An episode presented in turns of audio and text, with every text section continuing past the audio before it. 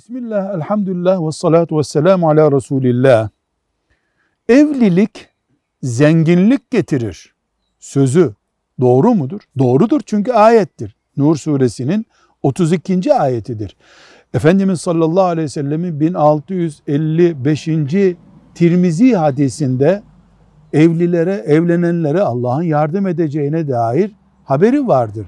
Dolayısıyla evlilik zenginlik getirir ama mobilya evliliği değil, şöhret evliliği değil, şehvet evliliği de değil.